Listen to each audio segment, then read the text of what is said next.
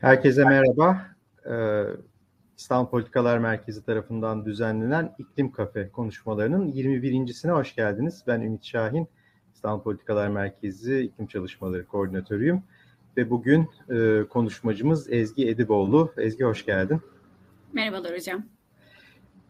E, bugün e, 21. İklim e, Kafe'de e, aslında Türkiye'de çok iklim hareketi içerisinde ya da iklim konusuyla ilgilenen çevreler içerisinde de e, çok fazla konuşulmayan ilginç bir konu e, konumuz. İklim kriziyle mücadelede çevreye duyarlı teknolojilerin kullanımı ve transferi.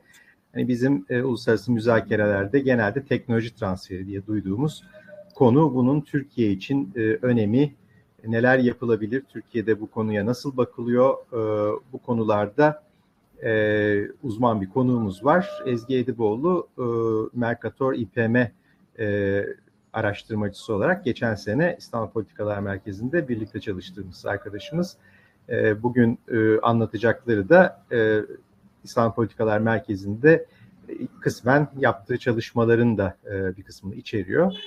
E, çok kısa kendisini tanıtayım. Ondan sonra sözü hemen bırakacağım. E, İstanbul Üniversitesi Hukuk Fakültesi mezunu Ezgi Ediboğlu. Aberdeen Üniversitesi'nde İngiltere'de e, yüksek lisans ve doktorasını e, bitirdi. Doktora uzmanlık alanı uluslararası iklim değişikliği rejimi, uluslararası örgütler, uluslararası çevre ve enerji hukuku.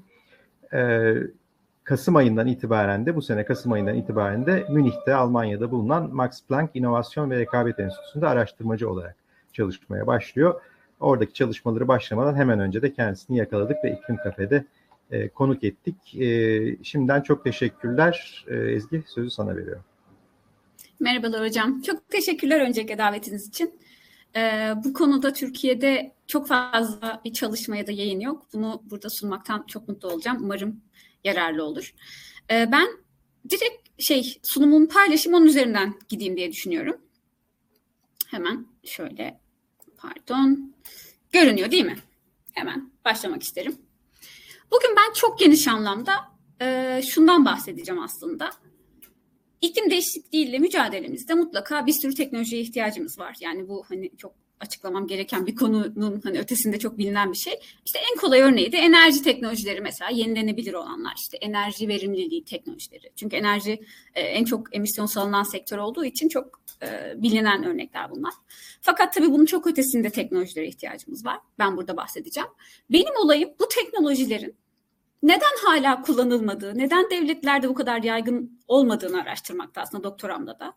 E, yani tamam teknolojilerimiz var, bir sürü e, şey üretildi bugüne kadar ama hala e, çok yetersiz derecede kullanılıyor. İklim değişikliğiyle mücadelede birçok konuda e, eksik durumdayız. Neden kullanamıyoruz? Neden transferi dediğim şey lazım? Ve Türkiye burada nerede? E, ne yapılabilir? Hangi aktörler yani bir devlet içinde bununla ilgili Aşağı yukarı bunlardan bahsedeceğim ama konu biraz fazla disiplinler arası. Ee, anlamasın yani ben bu konuyu ne zaman anlatsam hep kafa karışıklığına e, uğradı insanlar. Bu yüzden biraz yavaş ve biraz daha tarihsel süreçlerden, biraz daha kavramlardan başlayacağım. O açıdan biraz uzatabilirim.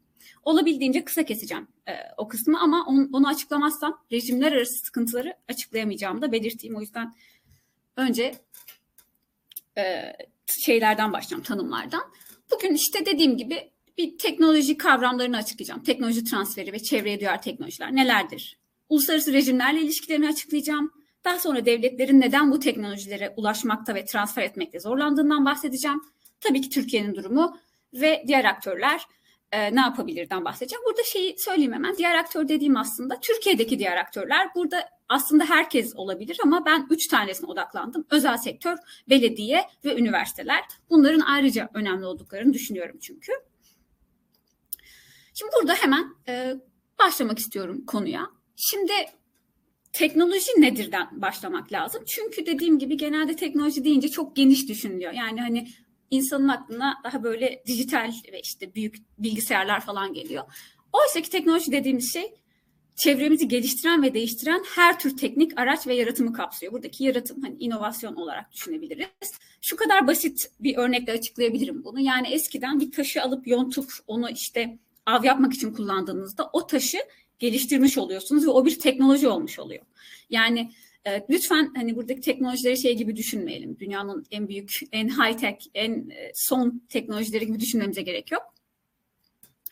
Ve zaten e, aslında şu anda e, uluslararası rejimler anlamındaki karışıklığın sebebi de teknolojilerin bu kadar geniş bir çerçevede olması ve tarihsel olarak da e, hayatımıza çok girmesi hatta birçok hakkımızdan önce teknolojilerin e, korunması ve hayatımıza girmesiyle ilgili. Bunları şimdi ben e, tarihsel olarak anlatacağım ki kafalar karışmasın. Şöyle söyleyeyim önce şimdiye kadar söylediğim şeylerden uzaklaşalım bayağı tarihsel olarak düşünelim. İnsanlar bir sürü şey yani yıllardır bir sürü şey üretildi, geliştirildi. Ama tabii ki bu gelişimler endüstri devriminden sonra çok farklı bir yere taşındı. Bu da şöyle oluyor.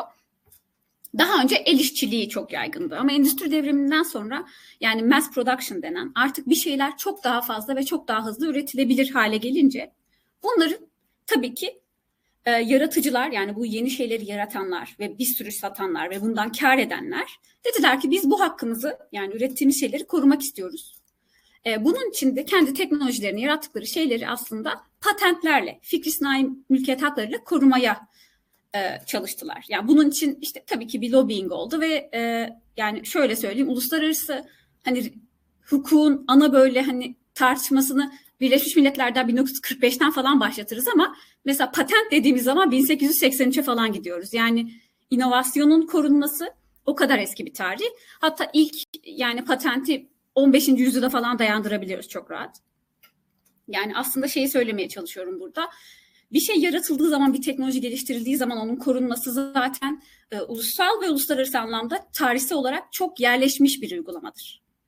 E, bu da endüstri devriminden sonra çok daha e, sıkı bir hale geliyor. Tabii burada önemli olan şey şu. Kim üretiyor teknolojiyi? Yani bu teknoloji dediğimiz şeyi kim üretiyor? Aslına bakarsanız özel şirketler yani bireyler genelde devletin kendisi bir şeyi sıfırdan yaratmıyor. Burada yaratanlar özel sektör oluyor. Zaten e, şöyle düşünebiliriz yani e, özel şirketler bir şeyler yaratıyorlar. Bundan bir kar elde ediyorlar. Bu yüzden de e, tekrar bir şey üretmek için bir, bir tür e, teşviğe sahip oluyorlar. Devletler de bunu çok net bir şekilde destekliyor. Çünkü kalkınmanın en temel göstergelerinden biri aslında teknoloji. Hatta bunu yani ne kadar önemli olduğunu göstermek için şöyle bir slide ekledim. Şöyle göstereyim.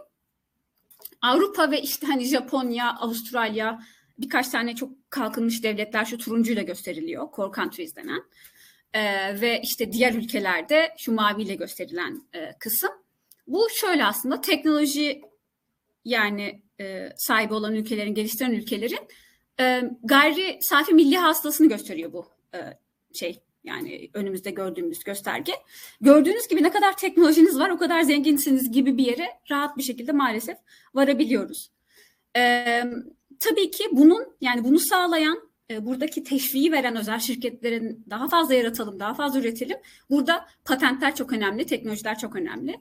Ve dikkatinizi çekerim.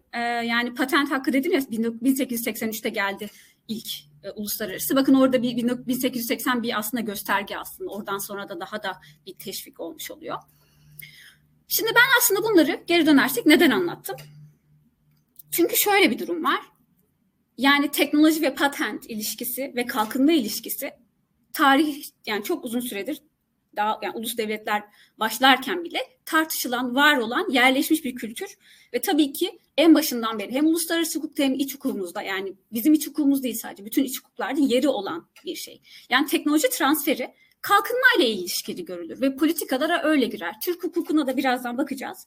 Yani bizim kalkınma planlarımızın en başından beri teknoloji transferi vardır. Çünkü yani bu tartışma eskiden beri yapılmakta ve kalkınmayla ve işte bir ülkenin selametiyle ilgili olduğuyla ilgili bir kafa karışıklığı yok. Ama şimdi şöyle bir durum var.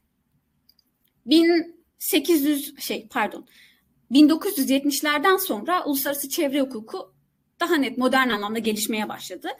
Ve şunu fark ettik. Yani biz tamam çevreyi çok kirlettik. Ee, artık e, bu şekilde üretime devam edemeyiz. Bununla ilgili bir şey yapmamız lazım. Ve bir şey yapmamız lazım dediğimiz anda teknolojiler tabii ki işin içine giriyor. Neden giriyorlar? En basit örneği işte dediğim gibi enerji dönüşümü bile aslında yeni teknolojilere bakıyor. İşte Mesela daha fazla verim almak istiyorsak e, tarımsal şeyden daha iyi sulama sistemleri, daha az e, su harcamaya çalışıyoruz. İşte GDO tabii ki şeyi de söyleyeyim yani sağlıkla ilgili her şey de mesela tabii ki teknoloji. Yani dediğim gibi herhangi bir gelişme ve değişim varsa bir konuda onu teknoloji olarak adlandırabiliyoruz ve patentini alabiliyoruz. Hatta daha da ileri götüreyim. Bilgiler bile patentlenebiliyor. Know-how denen bir şey var. Neyse şimdi oralara hiç girmeme gerek yok. Ama çok geniş yorumlandığını teknolojinin bilelim. Şimdi bu kadar oturmuş bir teknoloji transferi e, konusunun üzerine biz 1970'lerden beri diyoruz ki yalnız bazı teknolojiler var. Bu teknolojiler bizim için çok önemli çevre için. Devletler bunları transfer etsin. Şimdi bunun neden bir sorun olduğunu da şurada şöyle size anlatmaya çalışacağım. Uluslararası rejimler ve çevreye duyar teknolojiler e, adlı bu slaytta şöyle açıklamaya çalıştım. Birincisi e, çevre rejimleri 70'lerden beri bununla ilgili bir şeyler yapmaya çalışsa da daha önceden bahsettiğim gibi ticaret rejimi bu teknolojileri çok daha uzun süredir regüle ediyor. Ve ticaret rejimi çevre rejimlerinin aksine çok güçlü bir rejim. Yani e, kendi yasama organı var, çok pardon yasama dedim. Kendi yargı organı var. Aynı zamanda etkisi yani 1945'lerden beri oturmuş bir kültürü var. Bu da şöyle bir şeye sebep oluyor. Şimdi yine biraz tarihten açıklayayım çünkü konu çok interdisipliner, çok kafa karıştırmamaya çalışıyorum. Umarım başarıyorumdur ama şimdi şöyle söyleyeyim. Yani serbest ticaret dediğimiz şey aslında teknoloji transferine çok elverişli bir şey. Bunu zaten gelişmiş devletler hep istiyorlardı. Teknolojileri vardı. Başka devletlere satmak istiyorlardı. Ama bu sadece gelişmiş devletlerin teknoloji satmak için e, sunduğu bir argüman değil aslında. Yani serbest ticaret ve ticaret rejiminin kendisi. E, yani iki tane dünya savaşından sonra işte 1945'te devletler toplanıp diyorlar ki artık savaşmayalım ham madde için ya da başka bir sebeple. Onun yerine ticaret yapalım. Ve bu ticarette işte herkes bir şey öğretsin herkes birbirine dayansın. Yani ben alüminyum için gidip işte bilmem nereyi savaşta alıp alüminyumu çıkartıp üretip satmak zorunda kalmayayım.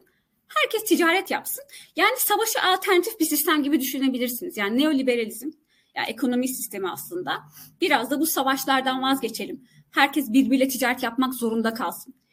İşte bu birbirimize dayanalım ve bu işte şu anda görüyoruz Rusya'da olan bir şey herkesi etkiledi değil mi? Çünkü uluslararası ticaret rejimi herkesi birbirine dayanan yani mecbur bırakan bir hale getiriyor. Aslında fikir de buydu aslında. Diyordu ki herkes birbirine mecbur hale kalsın. Bu savaşlardan sonra yaratıldığı için bu fikir, bu ayrımcılık yapmama ilkesi ticaret rejiminin iki ana ilkesinden biridir. Bu da şudur. Yani ilkeleri çok kısaca şöyle söyleyebiliriz. Benzer e, product yani harmonized sistem diye bir sistem geliştiriyorlar. Bu sistem şöyle. E, yani malları bunlar tabii teknoloji dahil grupluyor. Ve aslında ayrımcılık yapmamak sadece şu demek e, ticaret yaparken devletler arasında ayrımcılık yapma diyor. Ve aynı zamanda diyor bir mal senin ülkene girdiği zaman kendi yerel üreticinin ürettiği şeyle dışarıdan gelen ürettiği mal yani aldığın şey eğer harmonaj sistemde aynı gruptaysa bunların arasında bir ayrımcılık yapma diyor. Şimdi burada şöyle bir şey var farkına e, yani rahat bakabileceğiniz gibi e, farkına varabileceğiniz gibi rahatlıkla. Şimdi burada öncelikle ticaret yapıldığı zaman yapanlar genelde tabii ki özel şirketler. Yani eğer bir, bir yerde bir talep varsa şirket satar. Siz de harmonal sisteme göre ayrımcılık yapmadan onu ticarette tabi tutarsınız. Fakat eğer ki biz çevreye duyarlı bir teknolojiden ya da işte herhangi bir e, bir hassasiyetimiz varsa bu ticarette bunu bu sisteme direkt sokamıyoruz. Yani biz diyemiyoruz ki yani harmonaj sistem içinde iki tane product birbirine çok benziyor. Evet bunlar aynı yere giriyorlar. Ama bu çevreye daha duyarlı. Ben buna daha farklı bir standart sağlayayım. Bunun tarifesini, gümrük vergisini düşüreyim. Ve devlet bir kere bunu söyleyemiyor. Aynı zamanda ticaret sistemi şeyi de kabul etmiyor. Yani bir mal üretilirken çok pis bir enerjiyle üretildi mesela. Hani bu argümanı bir devlet ticarette bir farklılık yaratacaksa mesela bunu öne süremiyor. Öyle olunca yani şunu görüyoruz bayağı uzun süredir olan işte bu ticaret sistemi oturmuş bir sistemin içindeki kurallar ve bayağı bir süredir de işliyor. Bizim şimdiki çevresel hassasiyetlerimizi içine alacak kadar geniş değil. Ee, ve ticaret sistemini savunanlar, bunu geliştirenler ve uygulayanlar şöyle bakıyorlar. Yani eğer çevreyle ilgili bir hassasiyet varsa bununla ilgili bir talep olur. Ona göre de mal üretilir ve satılır. Bunu neden biz ayrıca regüle edelim ki? Bunu biz neden tekrar düzenleyelim ki gibi bir yaklaşımları var. Fakat tabii ki bu durumlar değişti. Bu aslında daha önceki yani daha 1960'lardan beri ticaret rejimi çok katı davranıyor açıkçası çevreyle ilgili hassasiyetler konusunda. Hep onlar dediler ki bunu market kendisi çözer. Biz neden bir şey yapalım ki bununla ilgili? Bizim bir sistemimiz var bu işliyor ve bunu şey yapmamıza gerek yok regüle etmemize. Fakat şöyle bir şey oldu. Bunu çok red, e, yani fark edebiliriz ki çevresel sorunların da inanılmaz bir maliyeti olmaya başladı. Yani eğer biraz takip ediyorsanız e, uluslararası haberleri yani sürekli bir mesela sel var, sürekli bir doğa afet var. Zaten 1987'de bunu fark eden bilim insanları olmuşlardı. Şöyle dediler yani çevresel felaketlerle başa çıkmanın maliyeti de çok fazla. Bizim bu durumu bir şekilde uluslararası geliştirdiğimiz rejimi sokmamız ve bunu çözmemiz lazım. Çevre çevrenin sorunlarıyla ilgilenmemiz lazım. Ama uzun süredir var olan ticaret sistemi buna tam olarak da el vermedi. Öyle olunca devletler aslında biraz da arada kaldılar. Yani ve bu arada kalmıştık e, ta genelde tabii ticaret sistemine yaradı. Çünkü çevresel rejimler daha zayıflar. E, şimdi 1990'larda artık çok daha güçlü uluslararası çevre anlaşmaları yapıldı. Dikkatinizi çekerim 90'lar çok yakın bir, tar- bir tarih zaten. Yani ortalama 30 yıl, 30 küsur yıldan bahsediyoruz. Buna iklim değişikliği çerçeve sözleşmesi dahil. Daha e, kısıtlı sürelerde e, yani kısıtlı süremiz oldu bu konularda ilerlemek için. Fakat bence bu süreye rağmen belli bir yere geldik. E, bunu da yani şimdi görebiliriz. Çünkü diğer rejim yüzyılı aşkın süredir varken ticaret rejimi. Şu an mesela çevresel hassasiyetler yüzünden e, Environmental Goods Agreement diye bir anlaşma tartışılıyor ticaret rejiminin altında ve e, mesela şu an bir şirket ya da bir devlet World Bank'ten, Dünya Bankası'ndan bir proje almak istiyorsa çevresel değerlendirmesini, etkisini sunmak zorunda. Yani çevresel hassasiyetler artık ufak ufak bütün rejimlerin altına girmeye başladı. Ee, şimdi şöyle bir şey oldu. Çevresel 90'larda yapılan anlaşmalar diyelim ki ozonla ilgili bir anlaşmamız olsun ya da denizlerle ilgili. Devletler dediler ki bununla ilgili çevreyi korumak için bir anlaşma yapalım ve burada gerekli teknolojileri devletler transfer etsinler. Ee, bütün küçük, irili ufaklı bütün anlaşmada teknoloji transferinden bahsedilir ama hepsi tabii e, o, o anlaşmanın konusuyla ilgilidir. Yani ozonla ilgili ise ozonla ilgili teknolojidir. İşte denizlerle ilgili ise denizlerle ilgili teknolojidir. İklim değişikliği ama çok geniş bir konu olduğu için iklim değişikliğiyle ilgili teknolojiler, burada çevreye duyarlı teknolojiler yani terimini kullanıyor. Environmental Sound Technologies terimini kullanıyor. İklim değişikliği anlaşması. Çok şeyi kapsamış oldu. Bir de şöyle bir durum da var. Bu tartışmalarda iklim değişikliğinin maliyetinin çok fazla olacağını en başından beri belliydi. Ee, devletler de dediler ki, şimdi burada tabii devletler derken ikiye ayıralım ve asıl aslında konumuzun e, ana noktalarından birine gelelim. Devletleri gelişmiş ve gelişmekte olan olarak ikiye ayırıyoruz. Ee, gelişmekte olan devletler dediler ki, yani endüstri devriminden beri aslında çevreyi sizler kirletiyorsunuz. Ee, yani bu e, var olan iklim değişikliğinin ana sebeplerinden biri sizsiniz. Ve şu anda bizler e, tam biz gelişecekken bize durun çevresel sorunlar var diyorsunuz. Eğer bu konuda bir şey yapmamı istiyorsanız yapmamızı istiyorsanız bize ya para verin bu patentleri karşılamamız için tekrar patent karşımıza çıkıyor ya da teknolojileri verin.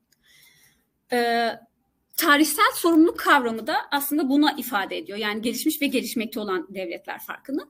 İklim değişikliği anlaşması da gelişmiş devletlerden gelişmekte olan devletlere genel bir yükümlülük veriyor teknoloji transferiyle ilgili. Fakat tekrar hatırlatayım. Az önce açıkladığım ayrımcılık yapmama ilkesi var mesela değil mi şeyde ticaret rejiminde.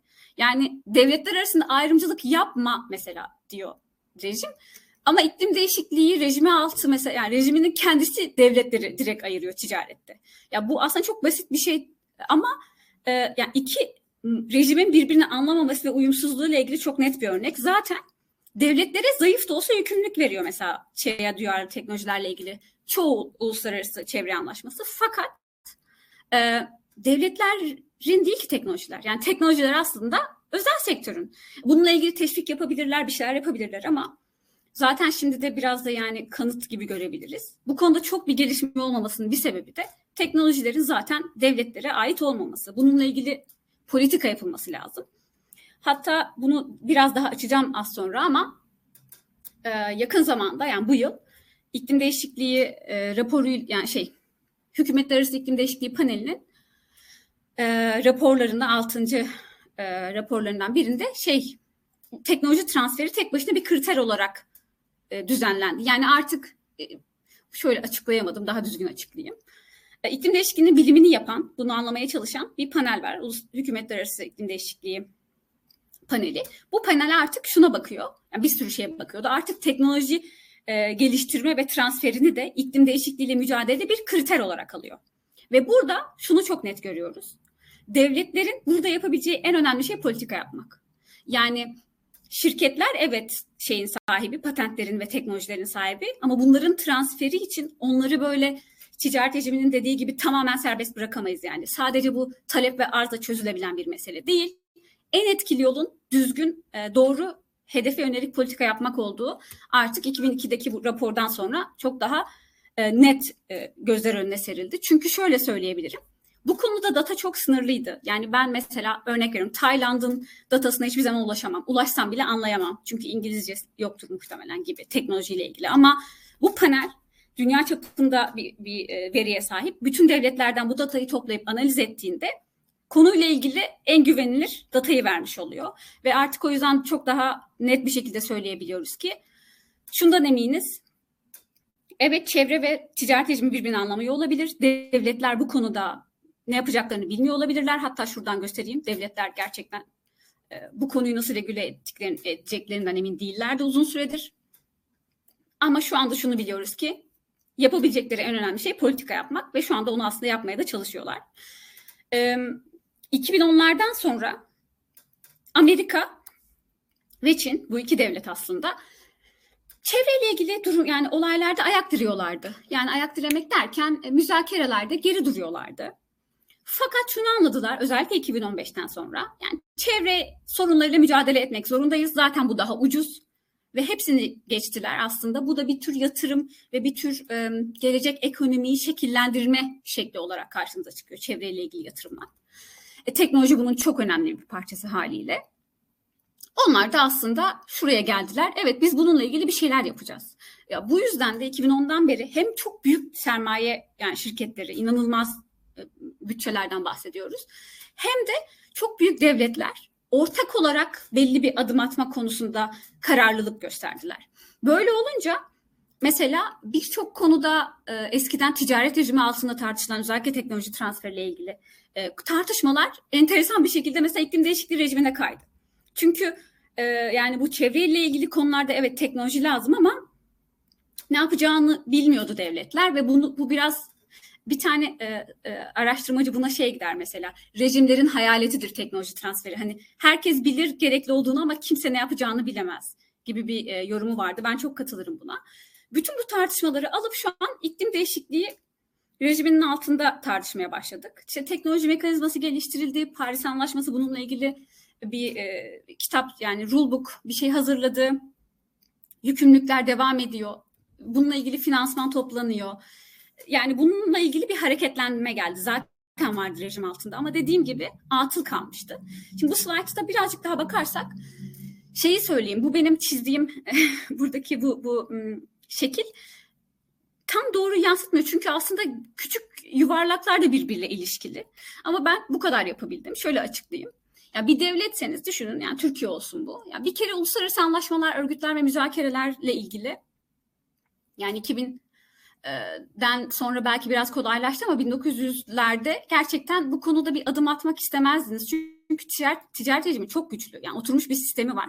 Ve en başta açıkladığım gibi kalkınmayla teknolojinin çok net bir ilişkisi var. Kimse kalkınması ile ilgili bir risk almak istemeyebilirdi çevreyle ilgili. Ama şu anda artık dünyanın yönü şuna geldi. Biz çevreyi de düşünerek kalkınacağız. Bu yüzden bununla ilgili inanılmaz bir yatırım var. Ama aynı zamanda yani bu teknolojilerin sahibi kimdi? Tabii ki şirketlerdi. Bu yüzden ekonomi ve piyasa baskısı yani şirketleri de gözetmek durumundaydı devletler. Bununla ilgili de sorunları ve yani sorun demeyeyim daha çok e, dertleri vardı. Ne yapacaklarını bilmiyorlardı. İç politika yapımı bir yandan e, en nihayetinde ne olursa olsun çevre rejimleriyle bununla ilgili bir yükümlülük almış durumdalar ve bir şey yapmaları lazım. Ama bu politika yapımı tabii ki hiç kolay değildi. Bununla ilgili bazı mesela Hindistan gibi bazı devletler, Kanada gibi gelişmiş de olsa bazı devletler hani çok çevreci birkaç şey denediler. Ama daha sonra ekonomik mesela olarak bunun e, zararı uğradılar. Çünkü Amerika onları şikayet etti ve işte ticaret rejimi altında yaptıkları işte politikaları iptal etmek zorunda kaldılar gibi sonuçları oldu. Yani çok güçlü, gelişmiş ya da gelişmekte olan bir devlet olmanız da bu konuyu rahat regüle edebileceğiniz anlamına gelmiyordu. Çünkü tekrar edeyim, yani çok daha yeni. Yani şu an deneme yanılma dönemindeyiz. Hele e, yani bir 5-10 yıl önce çok daha zordu. Bir de bunların dışında şuraya dünyada ortada çıkan yıkıcı olaylar e, ekledim. Çünkü mesela işte Rusya olayı belli bir e, patern vardı. İşte daha fazla yatırım gidiyordu yenilenebilire. Ama şu an mesela gazın kesilmesiyle beraber ne oldu? Tekrar yatırımlar değişti. Bir sürü şeyden emin olamıyoruz artık. E, yani dünyada olan büyük bir olaydan dolayı yatırım paterni ve işte kalkınma ve teknoloji ve çevre hepsiyle ilgili yeni politikalar geliştirilebiliyor. Bir devlet olarak bunu gerçekten ele almak e, çok zor. Ama en nihayetinde şunu söyleyebilirim. Teknoloji transferi dediğimiz zaman ki tartışmalarda öyle geçer. Çok daha kalkınmayla ilişkili bir şeyden bahsediyor gibi oluyor literatürde. Ve bizde devlet politikalarında da teknoloji transferi her zaman vardı ama her zaman kalkınmayla ilgiliydi. Benim kendi bu konudaki görüşüm çevreyle ilgili e, bir teknoloji transferi yapılıyorsa bunun daha spesifik adlandırılması. İşte çevreye duyar teknolojiler olabilir, yeşil teknolojiler olabilir, iklim teknolojileri olabilir. Aslında ismin hiçbir önemi yok. Burada demek istediğim şey aslında şu. Şu an uluslararası anlamda kalkınmayı daha yeşile çevirdikleri için bir kalkınma, bir e, bir teknolojiye ulaşma, bir proje yapacaksanız yani bir hedefiniz varsa bunu çevreci bir şekilde şekillendirmeniz gerekiyor ve böyle şekillendirirseniz de finansmana erişiminiz ya da projeye erişiminiz ya da uluslararası işbirliğine erişiminiz çok daha kolay oluyor.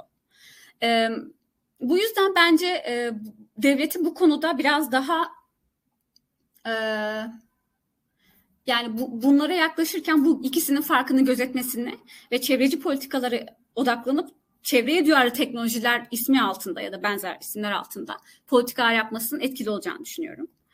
Şimdi burada Türkiye'ye gelirsek dediğim gibi yani uluslararası anlamda bir kar- karmaşa var. Ee, müthiş bir karmaşa vardı. Şimdi bir tık daha kolayladı ama gerçekten hala e, ne olacağı belli değil. Mesela patentlerden bahsetmiştim ya şey de ekleyeyim. En son çıkan e, hükümetler arası iklim değişikliği panelinde de patentlerin mesela teknoloji transferine yardım mı ettiği yoksa zarar mı verdiği konusu hala net değil. Yani bu tartışma gerçekten 1960'lardan beri devam ediyor.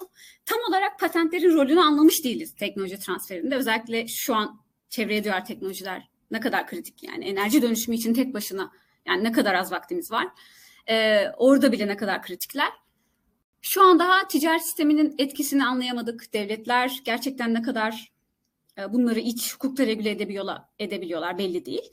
E, Türkiye'ye bakarsak peki Türkiye nerede? Şimdi Türkiye en nihayetinde iklim değişikliği çerçeve sözleşmesi altında ek birde yani gelişmiş bir devlet olarak kabul ediyor. En gelişmişlerin listesi var ek 2. Orada değiliz. Oradan isteğimizle çıktık ama yine de gelişmiş bir devlet. Yani açıkçası oradaki o listede yer alan devletlerin bu konuda bir tık daha öncü, bir tık daha inovatif olmasını şimdiye kadar bekleyebilirsiniz. Ama Türkiye bence bu konuda bir tık daha zayıf. Çünkü yani teknoloji transferiyle ilgili çevreye duyar teknoloji transferiyle ilgili yasalarda ve politikalarda geç kalmış durumdayız daha ama e, bir farkındalık gelmiş durumda. Şu an iklim değişikliği ile ilgili yapılan bütün politikalara baktığımızda yani katkı beyanlarından eylem planına e, teknolojilerin rolünü net olarak görüyoruz. Yani te, Türkiye'nin tabii ki buradaki teknolojilerle ilgili bir hedefi var. Diyor ki iklim değişikliği mücadelede teknolojiye ihtiyacım var. Bunu ya üreteceğim ya alacağım dışarıdan transfer edeceğim ama en nihayetinde teknoloji kullanımı tabii ki e, Türkiye'nin yani ana e, şey hedeflerinden biri. E, burada teknoloji transferinden çevreye duyar teknolojiler kavramı yani bu ikisinin farkı bunların e, farklı finansman kapıları açacağı devlet için ya da farklı yerlerde iç politikada regüle edebileceği ile ilgili de bir farkındalık da ufak ufak oluşmuş durumda.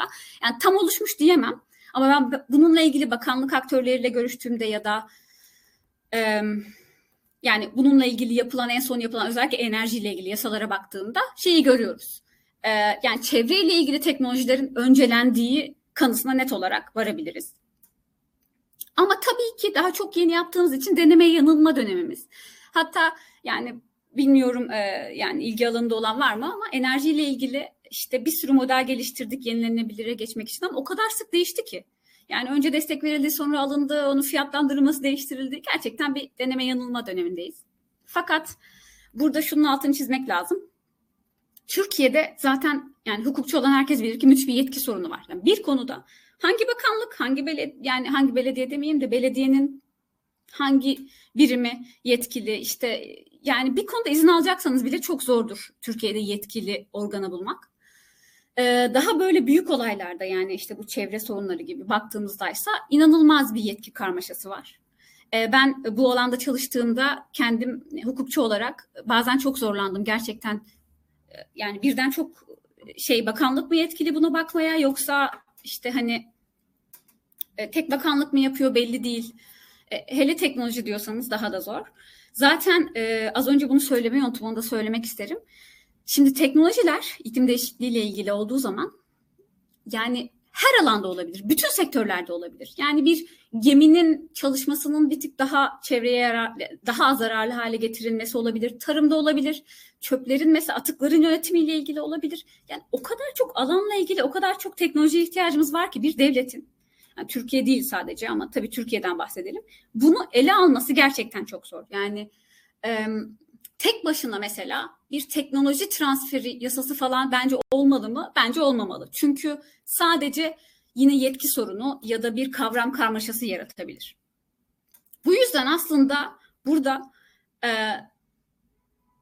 olayı anlayıp var olan yasaların içinde bir gelişme sağlamak bence en mantıklısı. Şu an Türkiye'de zaten bence bir tık onu yapıyor. Türkiye'nin planlarına baktığımız zaman özellikle şura kararlarına, iklim şurası kararlarına baktığımız zaman sertifikasyon planlarını çok görüyoruz. E, sertifikasyon bence kişisel yorumum, bence uygun bir yöntem. Ama her zaman uygulamayla ilgili maalesef Türkiye'de bir aklımıza soru işareti geliyor. E, mesela sertifikasyon dediğimde şu mesela örnek veriyorum. İşte siz bir şey satacaksınız. İşte onun eko yani şey çevresel etkisine bir diyelim ki A dediniz, B dediniz. Hani enerji şey verimliliği gibi düşünün. Şimdi burada sorun Türkiye'de bu tip sertifikasyonların çevreye duyarlı olduğu ile ilgili bir sertifikasyon aldığınız bir malınızla ilgili. Buna güvenebilir miyiz? Ben bununla ilgili birileriyle görüştüm. Yani işte sertifikasyon uygulaması yapan başka sektörlerle görüştüm. Maalesef ki çoğu sektör uygulamaya hiç güvenmiyorlar.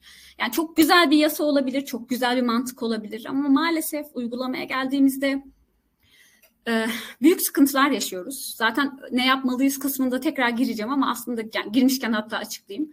Bence şu an Türkiye'de yapılabilecek en önemli şeylerden biri. Yani tamam bir deneme yanılma dönemindeyiz. Sertifikasyon bence çok doğru bir yöntem. Ama çok sıkı bir denetim olmalı. Ama bu denetim içinde devlete güvenmemiz lazım ama devlete güvende de eksiklik var. Mesela İl Bank'ın işte projelere e, dağıttığı finansmana bakıyorsunuz. Mesela çok tek tip partiye verdiğini görüyoruz. Yani bu bile aslında idareye güveni sarsan e, bir şey. Bir bir kritisizm oluyor yani bir bir şey tartışmaya e, yol açıyor. Aynı şekilde yani bir yargıya gitmeniz gerekiyor. Mesela yapılan bir, bir bir yere bir para verilmiş, e, bir, bir projeye fon aktarılmış. Burada bir usulsüzlük olduğunu düşünüyorsunuz. Ya bununla ilgili yargıya gidip kazanma ihtimaliniz var mı? Var ama buna mesela inanç düşük. Yani in, insanlar oraya gitmeyi tercih etmiyorlar. Çünkü yargının bağımsızlığına kadar bir güven sorunu yaşanıyor. Şimdi bu konuda ne yapılacaksa yapılsın, çevreyle ilgili ve teknolojiyle ilgili.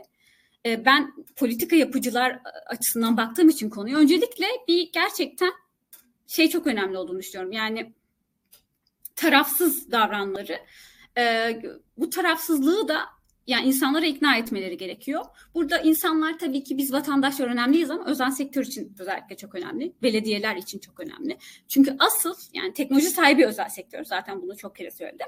Belediyeler de kendi alanlarında yetkili oldukları için onlar da büyük proje yaptıklarında objektif bir şekilde değerlendirildiklerini bilmeliler ki bir teşvik olsun. Yani bir şey yapmaya, adım atmaya, başvuru yapmaya hede, yani hevesleri olsun idarelerin. Bu önemli. Bunu bence nasıl sağlayabiliriz? Şeffaflık. Yani verilerin şeffaflığı çok önemli diye düşünüyorum. Burada şöyle söyleyeyim. Şu an uluslararası anlamda bir e, emisyon e, hesabı yapılmaya çalışılıyor. Yapıldı da ama yani gel, bu da gelişen bir yerde yani. E, buradaki örnek veriyorum. Bizim e, şirketlerimizin ne kadar emisyon saldığı ile ilgili bir veri tabanı olsa oradan bakabilmek bence herkes için iyi olur. En azından bu konuda çalışan e, yani sivil toplum kuruluşları da bunu gözetebilirler. Hatta daha da önemlisi bence uluslararası anlamda da yani sivil toplum kuruluşları bakıp bizi eleştirebilirler.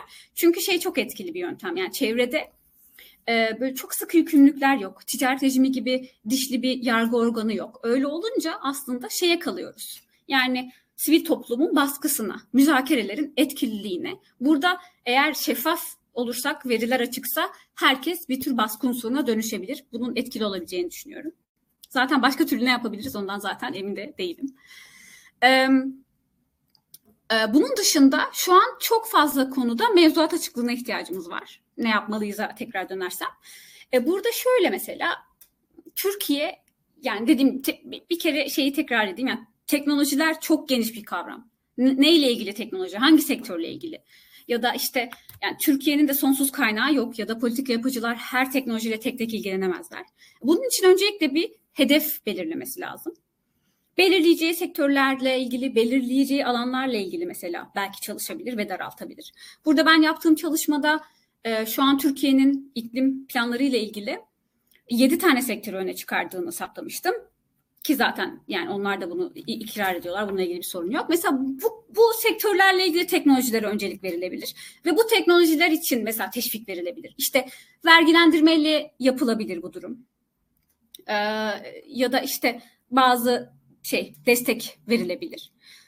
Hatta şey de bence önemli. Birçok küçük e, şirket için örnek veriyorum uluslararası finansmana erişimle ilgili destek verilebilir. Yani nasıl başvurulur gibi seminerler yapılabilir. Yani en nihayetinde eğer ki iklim değişikliğiyle mücadelede bir sürü teknolojiye ihtiyacımız varsa bu teknolojiyi kullanacak kişilerin eğitilmesi, onların bunlara erişmesi için yöntemlerin gösterilmesi de devletçe sağlanabilir. Bu tabii ki bir işte teşviklerle de yapılabilir, eğitimlerle de yapılabilir. Lobbying önemli. O zaten büyük şirketlerle yapılıyor. Hani o, o konuda bir sıkıntı olduğunu düşünmüyorum.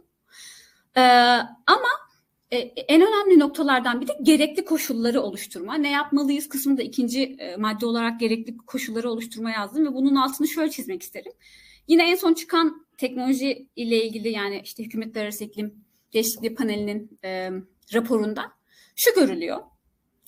Çok büyük dünyanın en iyi teknolojilerine ihtiyacımız yok. Aslında birçok teknoloji şu an efektif durumda. Yani kullansak çok büyük verim alabilecek durumdayız. Fakat şöyle bir sorun var. Bu teknolojiyi alıp bir ülkeye vermeniz onun kullanılması ve orada devamlılığını garantilemiyor. Mesela ben çok iyi bir güneş ya da hadi güneş panelleri kullanımı kolay. Daha teknolojik bir şey olsun diyelim. Değişik bir tür işte rüzgar e, gülü var. Ben bunu uyduruyorum. Gana'ya e, bir şirket olarak bağışladım. Şimdi ben bunu Gana'ya bağışladığımda Gana'nın e, bunu kullanacak teknik personeli var mı? E, bozulduğunda başa çıkabilecekler mi? Yani ya da onu alan otorite, oradaki belediye olsun işte. Mesela onun değerini, kıymetini biliyor mu? Yoksa onlar için hiçbir değeri yok mu? Ya aslında uygun koşullar dediğimiz şey öyle bir şey ki siz dünyanın en iyi, en iyi teknolojilerini bir ülkeye verin.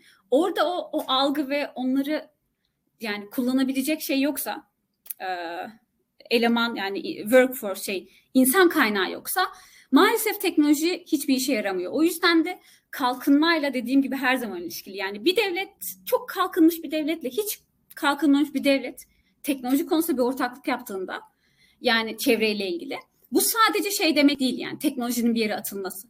Aynı zamanda aslında gelişmiş devletlerin oradaki yani gelişmemiş ve en az gelişmiş devletlerdeki şeyle de bir yükümlülükleri var. Kapasitelerini geliştirme, oradaki insanları mühendislere eğitim verme, kullanmayı öğretme. Uzun vadede bunun yararlarıyla ilgili orada çalışmaya e, yani bir tür e, çalışmakta ısrar etmek diyeyim. Yani çünkü sadece teknolojiyi oraya atmak transferi şey demek değil yani teknolojiyi aldık oraya attık ve bitti değil. Bunun uzun vadeli kullanımını garanti etmek. Bu gerekli koşulları oluşturma Türkiye açısından bizdeki mühendisler işte falan gene bence e, bu konuda bir sıkıntımız yok ama en iyi teknolojiler konusunda belki yaşayabiliriz. Hala yani bir kapasite geliştirmeye ihtiyacımız olan konular mutlaka olacaktır. Ama işte neyde eksiğimiz var? Politika yapımı. Devletin bu konuyu çok daha güzel ele alması, gerekli koşullar için teşvik vermesi, yabancı yatırımcıyı işte getirmesi ve benzeri bir sürü şeye ihtiyacımız var. Ya da mesela projeler için yer tahsis etmesi gibi gibi. Ee, Türkiye'nin e, yani yaptığı şeylere baktığımızda politikalara uluslararası standartlara uygun mu? Aşağı yukarı uygun ama tamamen uyumludur e, diyemiyorum. Çünkü bazı konular çok eksik kalabiliyor. Bazı terminolojileri ya da bazı konuları çok geriden takip edebiliyoruz. Bu konuda birazcık daha e, doğru e, politika yapabileceğimize inanıyorum. Çok fazla finans opsiyonu var ve şunu görüyorum uluslararası anlamda. Bazı mesela Arçelik gibi şirketler kullanıyor bunları ama başka şirketler kullanamıyor. Bunun bu dediğim gibi küçük şirketlere bununla ilgili eğitim ya da teşvik, destek bir şeyler verilebilir. Vatandaşlar için teşvikler burada yenilenebilirle ilgili özellikle. Yani ben şeyi de biliyorum bazı teşvikler var ama vatandaş bilmiyor. Ben de mesela çoğunu bilmiyordum. Ee, değiştikten sonra öğrendim. Yani var olan teşvik varmış da geçmiş de sonradan farkına varabiliyorsunuz. Mesela bunların yani bir şey yapıyorsa devletin artık teknoloji de çok gelişmiş. Bunu bir şekilde aslında duyurmasının da bir işe yarayabileceğini düşünüyorum. Ee, ama sadece politika yapımı tabii ki işe yaramıyor. Bir de son olarak diğer aktörlere bakmamız lazım. Burada özel şirketler tekrar ediyorum teknolojinin sahibi onlar. ARGE özellikle yani şu an yaratılan inovasyonda yani bir yerlere getirdiğimiz teknolojilerde hala özel şirketin payı çok büyük ve inanılmazlar. Ben kendi adıma çok etkilendiğim e, teknolojiler üretilmiş ülkemizde. E, bunun devam etmesi önemli. E, şimdi şöyle bir durumda var. İklim değişikliği ilgili teknoloji transferi dediğimiz zaman bu teknolojiler tabii ki e, özel şirketlerden alınıyor. Şimdi burada şey önemli.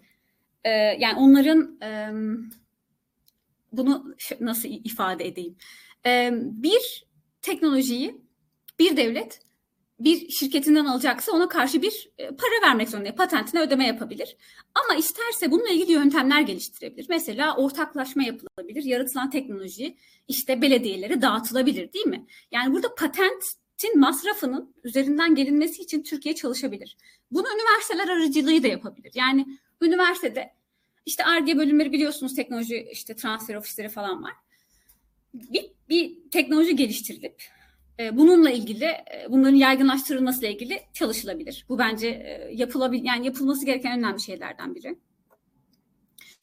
Yabancı fonların kullanımı ile ilgili özel şirketlere yine tekrar diyorum de, devlet destek verebilir. Öncü projeler bu konuda çok etkili çünkü çok değişik bir teknolojiyi normalde üretemedik diyelim ve yani şey yapamayacağız, kullanamayacağız. Eğer ki öncü mesela Arçelik gibi bir işte şirket gidip onu getirirse onu öğreniyor bir mühendis ve işte o tekrar üretilebiliyor gibi gibi e, yani onu öğreniyorlar mesela işte mühendisler onunla ilgili çalışıyorlar. Belki Türkiye'de ona benzer bir şey gel- geliştiriyor. Unutmayalım yani e, kalkınma ve teknoloji inovasyon direkt ilişkili yani en ilişkili şeylerden biri. Türkiye'nin geleceği için de çok kritik bir şey. Seri gazıyla ilgili de şöyle bir şey var. Hmm, şimdi şirketler bir tek teknoloji üretmiyor, malları da onlar üretiyorlar. Kendi kendi e, yani içlerinde olan teknolojilerle yani e, bir mal üretildiğinde bunun sere gazı hesaplanacak. Özellikle duymuşsunuzdur Avrupa Birliği'nin yani Green Deal'ıyla bu karbon salınım meselesi Türkiye'nin daha çok dikkatine girdi ve yani bununla ilgili yasalar yapılmaya çalışılıyor şu anda. E, yani burada özel şirketler ne kadar zarar görecek, ne kadar e, e, sera gazıyla ilgili sorun yaşayacaklar, sera gazlarını azaltmak için gerekli teknolojilere erişimleri var mı? Gerçekten e, büyük şirketler bununla başa çıkabilir ama çoğu şirket çıkamayabilir. Hem devletin hem de şirketlerin bunu fark edip bununla ilgili yani devletin yasa, şirketlerin ise finansmana erişimle ilgili çalışmaları gerek. E, belediyelerle de ilgili şöyle, yerel politika yapma çok önemli. Çünkü bazı konularda yetki onlara ait. Yani politika yapıcıların yetkisinden çıkıyor. Aslında çoğu söylediğim şey onlar için de geçerli. Bununla ilgili çalışabilirler. Örnek veriyorum, şeye baktığınız zaman bir bütçeleri var. Bunu harcamak için plan yapıyorlar. Ee, ve orada mesela iklim değişikliği ile ilgili planlara yer verebilirler. Burada en önemlisi işte ulaşımla ilgili mesela belediye otobüslerinin mesela hidrojene dönmesi olabilir. Uydurum elektriğe dönmesi olabilir. Bunların yetkisi kimde? Belediyelerde. Bununla ilgili çalışmalar. Atık ve suyla özellikle ilgili ana yetki belediyelerdedir. Bunları yapabilirler. Özellikle atık çok büyük sorun. Ee, bu, bunun altını ne kadar çizebilirim bilmiyorum ama Yani atıkla ilgili çok çalışmamız lazım. Fakat şunu da ekleyeyim. Ee, ben şeyde çalıştım, kamu harcamalarını izleme platformunda kahip.org. Daha yeni hatta son raporu çıktı. Ee, orada görüyorsunuz belediyelerin ne kadar iklim değişikliğine para harcadığını. Çok acı yani oranlarda. Ve yani şöyle hesaplamada hani mesela işte yeni su yolları açıldığında da bunu iklim değişikliğiyle ilgili falan saymamıza rağmen çok komik rakamlar çıkıyor.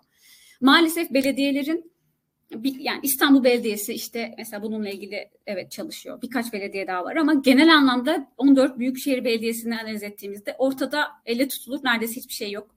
Bunu çok söyle yani rahat maalesef ki rahatlıkla söyleyebiliyorum. Yıl olmuş 2022 hiç farkında değiller. Politika yapıcıların farkındalıklarının çok daha gerisinde belediyeler.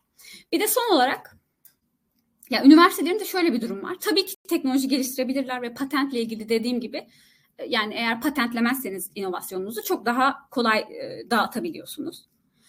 E, bir de ben şeyin çok önemli olduğunu düşünüyorum. Üniversiteler belediyelerle ortak çalışıp nereye nasıl teknoloji lazım araştırmalılar. Yani işte Antep'e hangi teknolojiler uygun solarla ilgili var olan mesela örnek veriyorum ya da işte gibi gibi. Bir sürü konuda işte oradaki biyolojik çeşitlilikle gelecek teknolojinin uyumu gibi. Aslında bilim yapılmadan teknolojinin e, uzun süreli adaptasyonu diye bir şey de olmuyor. Yani adaptasyon demeyeyim de şey kullanımı da olmuyor. Bununla ilgili çok fazla bilimsel veriye ihtiyacımız olduğunu düşünüyorum ve neredeyse hiç yok. Ve tabii ki gelecek nesiller üzerine etki yani eğitim sistemine bu konularda daha fazla yer verilirse uzun vadede bunun da bir etkisi olabileceğini düşünüyorum. Teşekkür ederim. Çok teşekkürler Ezgi. Çok e, temelden alarak gayet e, iyi anlaşılır bence bir çerçeve çizdin. E, istersen sunumu kapayabilirsen. Ben kapayım istersen. Evet, tamam. E, sorular var mı diye hemen bir bakıyorum. Eğer henüz gelmediyse e, izleyen e, arkadaşlar sorularını yazılı olarak e, iletebilirler. Ben soru gelene kadar birkaç kendi sorum e, olabilir. Onları istersen sorayım. E, birincisi hani soru değil bilgi e, iklim kanunu henüz iklim değişikliği kanunu henüz çıkmadı ama taslağa sızdı e, biraz. Yani ne kadar son taslak ne kadar geliştirilecek henüz belli olmamakla beraber işte iklim değişikliği ilgili camianın büyük bir kısmı bu taslağı görme şansına sahip oldu. Ee, teknoloji transferi burada ayrıca değil ama uygulama araçları altında yer alıyordu taslakta ve daha çok da işte bakanlıklara özellikle de sanayi ve e, sanayi ve teknoloji bakanlığına e, ve enerji ve tabii kaynaklar bakanlığına bir bir de tarım o, tarım bakanlığına da aslında Tarım ve Orman Bakanlığı'na da hatırladığım kadarıyla teknolojinin geliştirilmesi yani bu iklimle ilgili teknolojilerin geliştirilmesi için görev veriyor ya da bunların yaygınlaştırılması için görev veriyor. Ama hani bu sınırlar çerçevesinde hani bunların nasıl teşvik edileceğine ya da özellikle ayrıcalıklı olarak e, tutulup tutulmayacağına dair benim görebildiğim e, bir şey yok ama gerçi zaten iklim kanunu oldukça çerçeve bir kanun e, gibi görünüyor. E, galiba bu düzeyde kanun çıktığında belki bu konu daha ya da taslağı meclise geldiğinde bu konuyu daha e, net bir şekilde tartışma şansımız olur. Ben hani buradan yola çıkarak belki birinci sorum senin pek çok kamu aktörü yani bakanlıklardaki politika yapıcılarla falan görüştüğünde bildiğim için hani e, teknoloji transferi konusunda duyarlı olmanın ötesinde bir hazırlık hazırlıklılık var mı gerçekten? Hani bunu merak ediyorum. Birinci soru bu olabilir. İkincisi de sivil aktörlerin aslında e, yani kendilerinin ticari faaliyetleri dışında yani şirketlerin ticari faaliyetlerinin ötesinde mesela uluslararası mekanizmalardan yararlanma konusunda e, belediyelerin de olabilir, sivil toplum örgütlerinin bu konudaki çalışmalar anlamında hani sivil aktörlerin farkındalığı ne durumda? İlk sorum bu ikisi olsun. Teşekkürler hocam. Ya ilk sorunuzla ilgili farkındalık dışında şimdi şöyle aslında sektör sektör var diyebilirim. şöyle ifade edeyim. Enerji alanındaki gerçek yani çok ciddi bir dönüşüm ihtiyacı olduğunu farkındalar ve bununla ilgili çalışıyorlar. Zaten yani hani İstanbul Politikalar Merkezi bazı birimleri de bununla ilgili çalışıyor biliyorsunuz. Ee, ve yani bence onun farkındalar, takip ettiklerini ben görebiliyorum net olarak sizin planlarınızı. Yani sizin de içinizde olduğunuz bir grup olduğu için söylüyorum. E, fakat aynı duyarlılık ve aynı altyapı ve çalışma şeyle ilgili asla yok. Mesela atıkla ilgili. Tam tersi atıkla ilgili şöyle bir şey var. Buradan bir gelir geliyor. Çevresel zarar çok da önemli değil. Göz yumalım gibi. Yani prosedürel anlamda bir uygulamada bir yasal gibi görülse de uygu, yani e, şeye baktığımızda prak, yani uygulamanın kendisine baktığımızda çok zarar verdiğini görüyoruz e, doğaya ve bununla ilgili hiçbir dertleri yok. E, aynı şekilde e, bazı uluslararası mesela işte Karadeniz rejimi e, Karadeniz'i korunan bir uluslararası bölgesel bir rejim var. Mesela onunla ilgili atık sularla ilgili bir adım atılmış. Ama geri kalan başka hiçbir şeyle ilgili hiçbir adım atmak istemiyor. Yani ben bunu sadece enerji anlamında samimi olduklarını düşünüyorum. Ve maalesef ki bu samimiyetin de Avrupa Birliği'nin karbon vergisine tabi olan şirketleri yani Türkiye'nin şirketleri bu vergi diye tabi olacak eğer bizim kendi emisyon ticaret sistemimiz olmazsa. Hani oradan kurtaralım. Kendi vergi sistemimiz olsun. Para içeride kalsın. Cılıktan dolayı e, enerji sektörünü bu kadar ciddiye aldıklarını düşünüyorum. Bunu şey için söylemiyorum. Şunu da ekleyeyim. Mutlaka şeyler var. Yani ben uzmanlarımızın çok iyi uzmanlar var bakanlıklarda ama politikacı yapıcılar seviyesinde o samimiyeti e, ve uygulamaya geçirmekle ilgili bir şey henüz e, göremedim. Bunu yani enerji sektörü hariç bütün sektörler için çok net söyleyebilirim. E, diğer soruyla sivil e, aktörlerle ilgili de e, bu da mesela beni çok şaşırtan, e, üzen konulardan biridir. Ben uluslararası çalıştığım için e, çok fazla mesela opsiyon görebiliyorum bir konuyla ilgili. Sadece iklim değişikliği çerçeve sözleşmesinin geliştirdiği işte teknoloji mekanizması altında bile işte sadece platformlara üye olmak gibi şeyler bile yapılabilir. Bazen bir adım atmak olabilir. Orada yani bir network oluşturmak gibi şeyler bile yapılabilir, basit şeyler ama e, Türkiye'den baktığımızda Avrupa çok odaklıyız. Avrupa'nın açtığı her şeyin farkındayız. Oralarda aktif olduğumuzu görüyorum.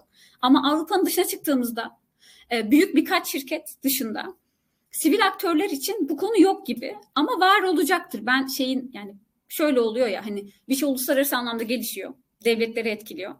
İşte devletler politika yapmaya başladıkça halk farkındalığı kazanıyor. Ama artık tabii devlet aradan çıktı. Sosyal medya aracılığıyla direkt vatandaşlar da işin içine girebiliyor. Özellikle yeni nesil çok daha bence bu konuda aktif ama en nihayetinde şeyin şeyi görmeye başladığımı ifade edebilirim yani. Ufak ufak e, sivil olarak özellikle gençlerin biraz daha aktif olabileceğini düşünsem de uluslararası anlamda var olan şeylerde atıl durumdayız. Ben Türkiye'yi göremiyorum. Hatta Türkiye'nin devletinin datası yani dünyanın yani şeye girelim mesela işte ben e, teknoloji transferi projelerine bakıyorum World Bank altında mesela Dünya Bankası Türkiye dataya girmemiş. Yani World Bank girmiş mesela anlaşmaları Türkiye'nin bir follow up'ı yok. Çok ortada kalıyor. Sürekli bir eksiklik var. Bu sivil toplumda da bundan öte değil. Hatta bu biraz biraz belki kızdırabilirim bazılarını ama ya neden bizde ciddi bir iklim değişikliği aktivizmi yok hala ben ben anlayamıyorum yani. Bu konuda biraz eksiyiz.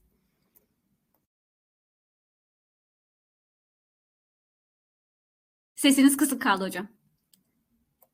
Çok pardon. Aslı Özpolat'ın bir sorusu var. Önce onu bir okuyalım. Ondan sonra benim bir iki sorum daha olacak. Ee, yenilenebilir teknolojilerin de aslında çevreye zarar verdiği yönde bir tartışma var. Kaynak kullanımına bu teknolojilerin de zarar verdiği belirtiliyor. Bu konu hakkında bir yorumunuz olur mu demiş. Ya şimdi şöyle, bütün tek, sadece teknolojileri ne üretirsek üretelim. Bunun mutlaka doğaya bir zararı var. Örnek veriyorum. Ee, yani e, madencilik kömürü çıkardığınızda müthiş bir zarar, yaktığınızda müthiş bir zarar. Ama aynı zamanda bir e, şey e, ne onun adı? Windmill ne oluyor? Rüzgarla ilgili bir şey ürettiğiniz zaman da onun da yani o da bir maden. Onu da çıkartıyoruz ve onun da tabii ki su kullanılıyor üretilirken ve bir zarar veriyor. Aslında olay uzun vadede e, sistemi dönüştürmeye yönelik adımlar. Çünkü e, şöyle hesap edebiliriz. Mesela enerji dönüşümü diyoruz ya şey olarak e, yani fosil yakıt yakacağımız araçlarda elektrik yakalım diyoruz ama elektrik de bir tür enerji değil mi? Fakat şöyle bir şey var. Değişim yavaş olan bir şey. Onu altyapı hazırlamanız gerekiyor. Şu anda mesela evet elektriği hala Belki o elektrik de karbondan geliyor bir kısmı, bir kısmı yenilenebilirden geliyor. Ama uzun vadede altyapıyı kuracaksınız ki en nihayetinde o enerjinin yüzde yüzü yenilenebilire dönebilsin. Yani bunun bir süreç olduğunu bence çok unutuyoruz. Hemen bir sonuca atlamaya çalışıyoruz. Tabii ki zararı var. Yani şöyle zararı var derken mutlaka hiçbir şey melek değil. Hiçbir teknoloji asla melek değil. Ee, kullanıldığında e, kuşlara zarar mesela rüzgar güllerinin kuşlara zarar verip vermediğiyle ilgili e, soru işaretleri var. En son bir çalışma okudum. Acaba e, daha şey yani Meltem denen bir rüzgar çeşidi var ya günlük. Acaba rüzgar gülleri o rüzgarı etkiliyor mu diye soru işaretleri var. Daha bunların da yani deneme yanılma aşamasında olduğumuzu biliyorum. Ama en nihayetinde bir balansa bakıyoruz. Fosil yakıtlar mı işte yenilenebilir mi? Bunun da zararı var ama fosil yakıtların zararı yani ölçülemeyecek derecede. Evet yani ben de buna kısa bir şey ekleyeyim. Ee, burada tabii bu soru hep çok fazla sorulan ve konuşulan bir konu. Ya burada her şeyden önce orantılılık meselesine dikkat etmek lazım. Bir de doğaya zarar e, diye tek bir kalem yok. E, bunun e, binlerce, milyonlarca çeşidi olabilir. E, bir teknolojiyi bir diğer teknolojiyle karşılaştırdığınız zaman örneğin iklim açısından e, hangisinin daha zararlı olduğunu anlamak çok kolay. Yani hani birisinin doğaya bir zarar var, öbürünün de doğaya bir zarar var. Demek ki ikisi de aynı demek gibi bir mantık olamaz. Bunu hani Aslan'ın bunu söylediğini söylemiyorum ama hani buna benzer yorumlar zaman zaman okuyoruz e, medyada ve sosyal medyada. E, bunu anlamak çok kolay. Yani mesela kömür e, santralıyla bir güneş santralını birbirle karşılaştırdığınızda bir tanesi sürekli olarak bütün operasyonu sırasında sürekli kömür yakarak karbon emisyonuna neden olurken diğeri sadece üretim aşamasında yani o panellerin üretimi aşamasındaki e, harcadığı enerji ve kullanılan madenler çıkartılırken e, doğaya verilen zarar e, düzeyinde yani bir tanesi sadece yatırım yapılırken diyelim ekonomik tabirle söylemek gerekirse birisi ise işlerken zararı veriyor. Dolayısıyla bir orantı kurmadan e, arada hani bu tür bir karşılaştırma yapmak e, hani çok insaflı olmayabilir. Benim e, çok temel bir aslında en başta anlattıklarınla ilgili çok temel bir sorum olacak. Biraz söyledin ama belki biraz daha açabilirsin. Dünya Ticaret Örgütü'nün yani şeyi not, net olarak zaten söyledin. Uluslararası ticaret rejimiyle uluslararası çevre rejimi ve iklim rejimi birbiriyle çelişiyor. Ee, Birçok noktada. Hani bunu zaten biliyoruz ama Dünya Ticaret Örgütü'nün şu anki yapısı, şu anki işleyişi, şu anki kuralları e, veya değişim e, şeyindeyse e, çok yakından takip etmiyorum. Yani Dünya Ticaret Örgütü şu anda Paris Anlaşması altındaki e, kuralların uygulanmasına yardımcı olacak yönde mi çalışıyor yoksa mani olacak yönde mi çalışıyor? Senin yorumun ne olabilir? İkinci soruyu da ekleyeyim hemen. Patent meselesi. Bu özellikle aşıda e, patent çok konuşuldu biliyorsun. E, patentlerin kaldırılmasının işte bu eşitsizlikleri engelleyebileceği yönde çok yorum yapıldı. Ama öbür tarafta da tam bu konuda da senin de anlattığın gibi tersi de yapıldı. Patent olmazsa bu aşılar geliştirilemez gibi yorumlar da yapıldı. Mesela çevreye duyar teknolojilerde patentlerin gevşetilmesi ya da bazı e, patentlerin serbest bırakılması gibi bir tartışma var mı? Böyle bir şey mümkün mü? İkinci sorum da bu olsun. Ama birincisi Dünya Ticaret Örgütü. Teşekkürler hocam. Şimdi Dünya Ticaret söyleyemedim. Dünya Ticaret Örgütü enteresan bir örgüt ama ya maalesef ki hala e, çok katı bir ticaret rejimi ve yani ticareti koruma içgüdüleri çok net devam ediyor. Şimdi şöyle bir durum var. 2015'te bir e, yine iklim değişikliği ilgili bir teknolojiyle ilgili bir iki devlet arasında bir e, şey vardı. Bir husumet vardı diyeyim. Ve orada mesela kararda şöyle bir şey yapıldı. Bence bu çok güzel bir indikatör yani açıklamak için. Daha 2015 çok da yeni yani. Şöyle bir şey yaptılar. Stockholm, işte Rio gibi sadece politik metin olan bazı anlaşmalarla iklim değişikliği çerçeve sözleşmesini ya da Paris'i aynı yerde saydılar. Dediler ki bizim için bunlar yasal anlaşma statüsünde değiller. Çünkü bağlayıcılıkları yok. Bir kere bu hukuken de yanlış. Ya bayağı aşağılamak açıkçası açıkça söyleyeyim. Yani bu direkt şey demek. Biz en azından yani yargı e, hakimler bunu net olarak dediler ki biz sizi geçerli bir sebep olarak devletlerin ticarete zarar vermesi için bir sebep olarak görmüyoruz demektir bu. Bir kere bu bir sıkıntı tabii. Ama aynı zamanda şunu unutmayalım. İkisi de neredeyse dünya çapında iki şey. Yani ticaret rejimi de çevre rejimi de aynı devletler. Aslında garip olan yani farklı mentaliteler gibi görünseler de bu iki rejim aynı devletler aşağı yukarı. Çok örtüşüyor.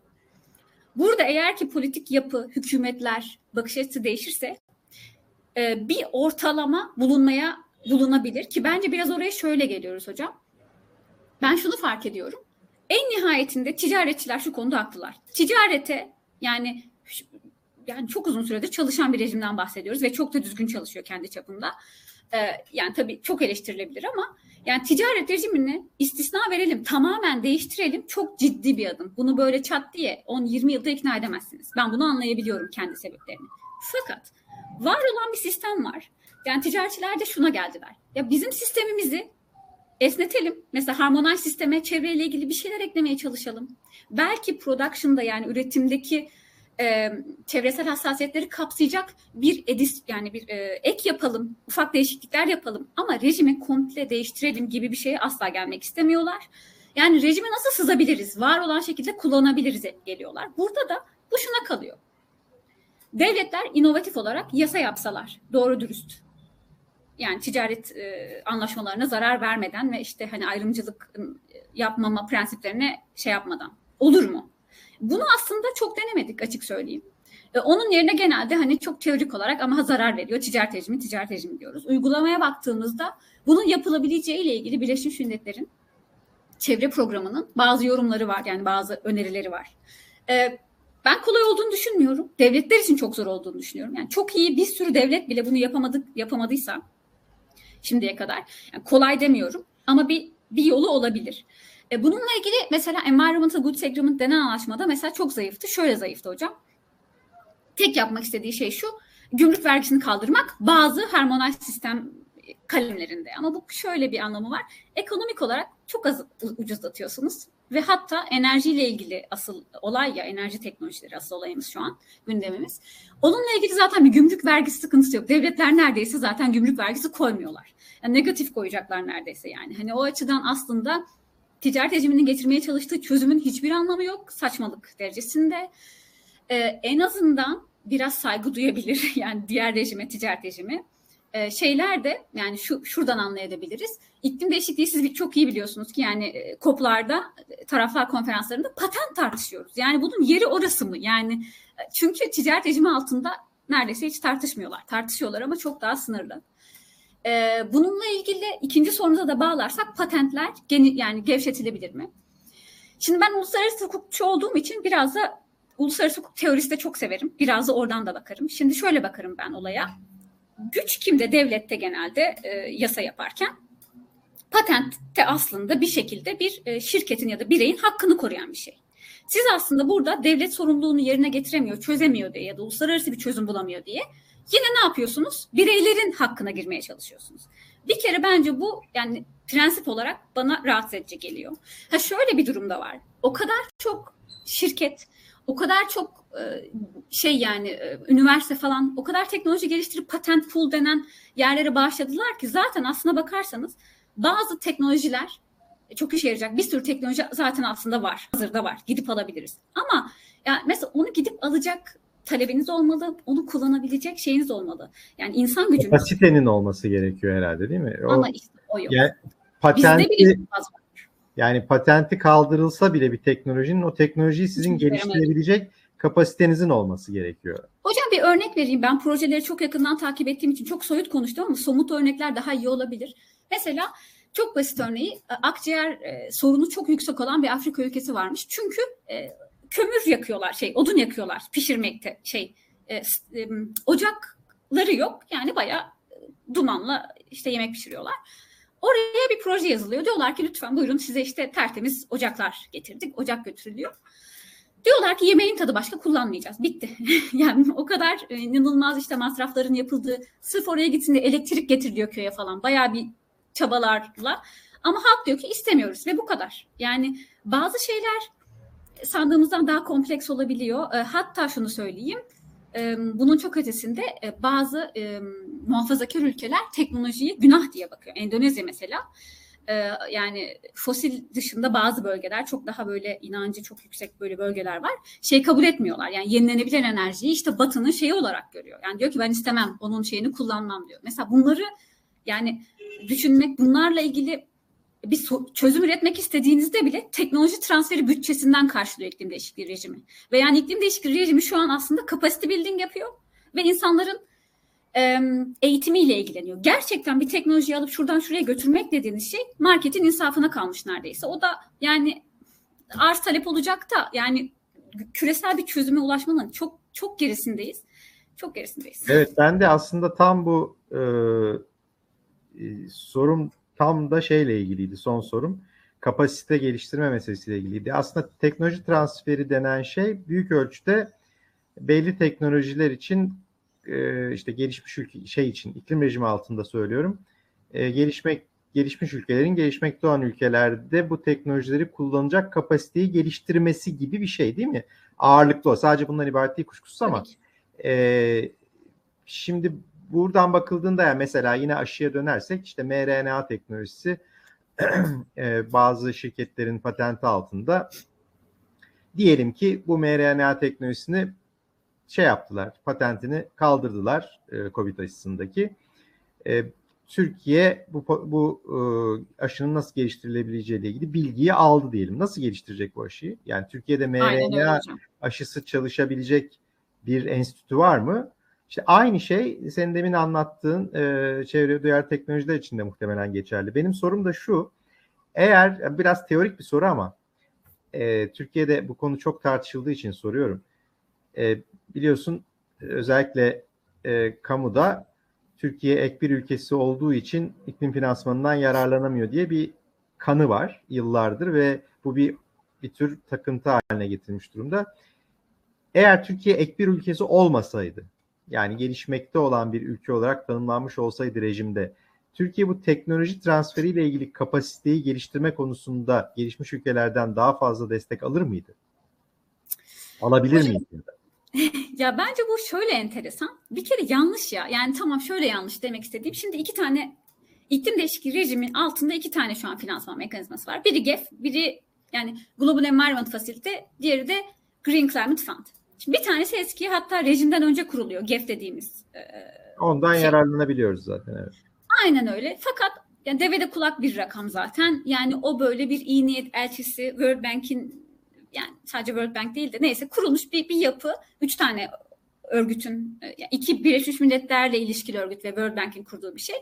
Çok cüzi rakamlar zaten onu hiç hesaba katmıyorum. Bu hani işte 100 bin milyon e, dolar muhabbetinin geçtiği daha büyük finansmansa işte yeni 2015 sonrası Green Climate Fund. Oradan alamıyor olabiliriz fakat yani yine komik rakamlar hocam. Yani mesela biz World Bank'ten falan her şeyden alıyoruz. Bir de her şeyi geçtim. Ee, bir sürü yerde e, Türkiye şeye eligible yani e, biz e, finansmanı en azından şirketler olarak proje yazmaya hazırız. Hatta bildiğim kadarıyla hem Dünya Bankası hem EBRD falan yani bütçelerini tamamlayacak bazen veremiyorlar çünkü gere, güzel proje gelmeyebiliyor falan. Bir kere dolduramıyoruz orada bir açığımız var. Bir de şu da önemli. Şimdi Kyoto zaten aynı muhabbete gelelim. Şimdi Kyoto dedi ki eğer ki teknoloji transferi olacaksa bunu şirketler yapacak dedi. Yani devletlere böyle bir yükümlülük verse de şirketler önden gitsinler diye işte e, clean development mekanizm, market mekanizmaları geliştirdi hocam. Bir tanesi clean development'ı gelişmiş olandan gelişmişte olan ülkelere teknoloji transferi. Diğeri joint implementation'dı mesela. Bu da gelişmiş iki devlet arasındaydı. Dev, yani Türkiye istese orada yapabilirdi. Yani hiçbir zaman engellenmedi. Bu gelişmiş gelişmekte olan ayrımını zaten biliyorsunuz Paris artık eklere referans vermeyerek kendi çapında biraz azalttı ve kaldırdı gibi. Yani sen kendini istediğin iki devlet istediğini yapabilsin dedi. Yani en nihayetinde şu an Türkiye'nin kooperasyon yapamayacağı bir devlet yok. İstese neden olmasın? Ben şeyi anlayamıyorum. Yani hiçbir önümüzde engel yok ki. Bir tek Green Climate Fund'dan alamıyoruz. Okey. Ama onun dışında yapılabilecek çok şey var. Bu biraz şeye bağlı. E, bu bir bilinç düzeyi hocam. Yani bunun için e, hedef alıp bununla ilgili çalışılırsa çok daha hızlı ilerleyebiliriz. Ve de son şunu eklemek isterim. Ya Türkiye'de gelişmiş diyebileceğimiz, gelişmiş derken elektrik e, vatandaşına elektrik verebilen, su verebilen, işte eğitimi aşağı yukarı hani erişilebilir olan totalde hadi 40 devlet olsun. Türkiye bunlardan biri. Ve Türkiye'nin durumunu aşağı yukarı hadi biliyoruz. Biraz bahsetmeye çalıştım. Yani dünyada aşağı yukarı 200 devlet varsa 150'den fazla devlet.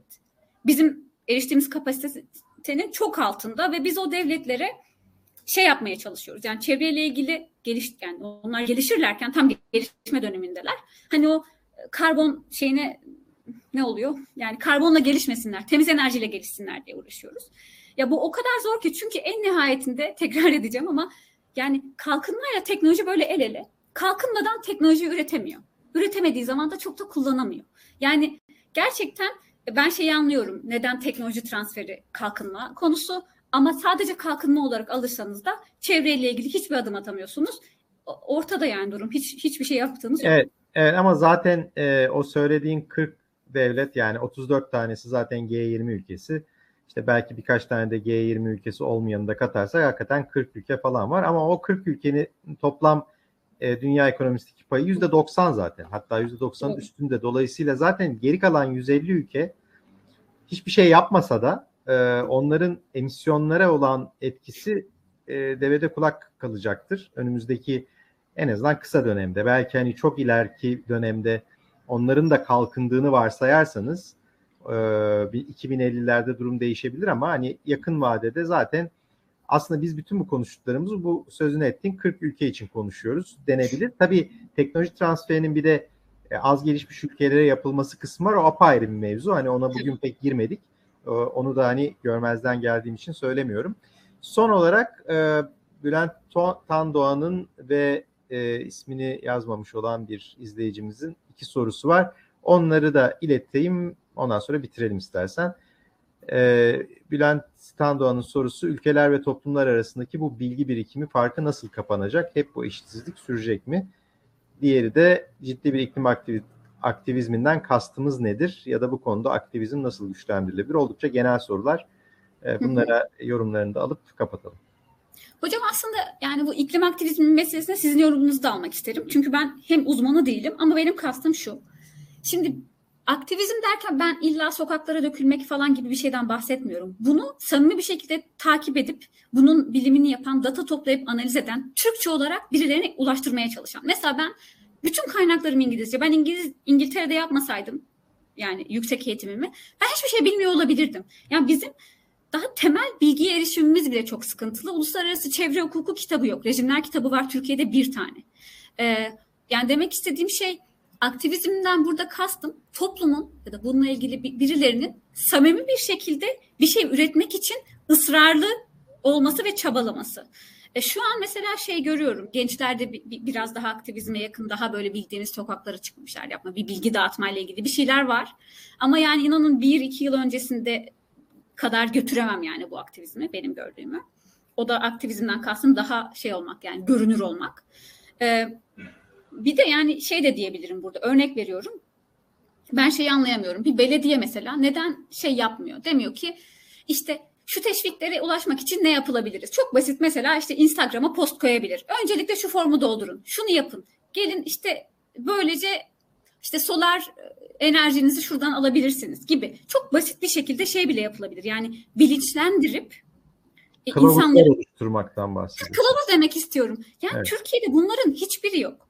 Ee, yani yoksa sokaklara dökülmek falan gibi bir şeyden gerçekten değil kastım. Ben e, bu konuda şey e, çok isterdim ki ben eğitimimi tamamlayıp döndüğümde çok yakından konuşup yani bir sürü şeye katılabileyim, bir sürü şeye destek verebilirim. Bileyim ama işte bir İPM vardı gidebileceğim. Ona geldim. Bir de işte KAHİP var kamu harcamalarını araştırıyor çevreyle ilgili. Bir de ona girebildim. Başka ben gerçekten bulsam gireceğim ama çok yok. Ee, diğeriyle ilgili de ya bu bilgi birikimi farkı öyle bir konu ki yani kalkınma tartışması bu. Bunun bir cevabı bence yok. Hep kalacak mı? Şimdi şöyle. Tabii ki şeyle ilgili. Yani ya bu kültüre girmem gerek. O kadar zor bir, bir soru ki bence bir süre kalacak. Evet. Burada insanlara bir suç atmak gibi değil. Devletlere suç atmak gibi de değil. Ama bir yandan da hem insanlar hem devletler de suçlu gibi. Yani bu şey gibi geliyor bana. Ee, yani sistem suçlu, kapitalizm suçlu falan demek çok kolay geliyor. E, işin içine girdiğiniz zaman bazı şeyler tercih de diyebilirsiniz. E, yani bu fark kapanır mı? Uzun vadede bence kapanır ama bu uzun vadede kapanmasının bir sebebi de gerçekten iklim değişikliği gibi büyük ciddi krizlerin yol açtığı çabalar olacaktır. Yoksa kendi kendine yani market force'a bıraksak, ticarete bıraksak bir şey kapanamaz. Ama şu an global bu bir şey yapalım, işbirliği yapalım. Onlara da yarıyor. Yani en az gelişmiş devletlere. Fakat yani o, bu tartışmaya şeye de götürürüm. Bizim gelişmek dediğimiz şey aslında gelişmek mi? Onların kültürünü, yaşayış biçimini elinden aldığımızda Mesela bu bir eşitsizliğin kapanması mı? Aslında o, o yaşam şeklinin bir değeri yok mu? Niye bizim gibi yaşamak zorundalar? Teknolojisiz yaşam neden kötü? Yani biz sadece yukarıdan bakıp onlara acıyor muyuz? Benim kafam karışık bu konuda. çok yorum yapamıyorum o yüzden. Peki çok teşekkürler. Yani iklim aktivizmi ile ilgili ben de son kısa bir şey söyleyeyim madem.